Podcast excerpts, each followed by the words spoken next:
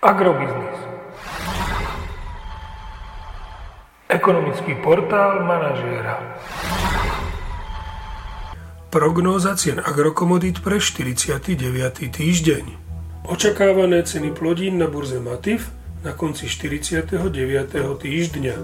Pšenica 225 až 240 eur za tonu, kukurica 197 až 212 eur za tonu, repka 435 až 455 eur za tonu.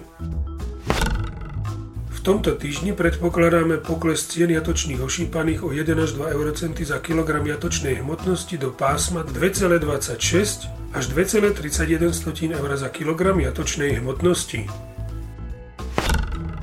V našej prognóze mierne znižujeme odhad cien štandardizovaného surového kravského mlieka na december a pridávame výhľad na február.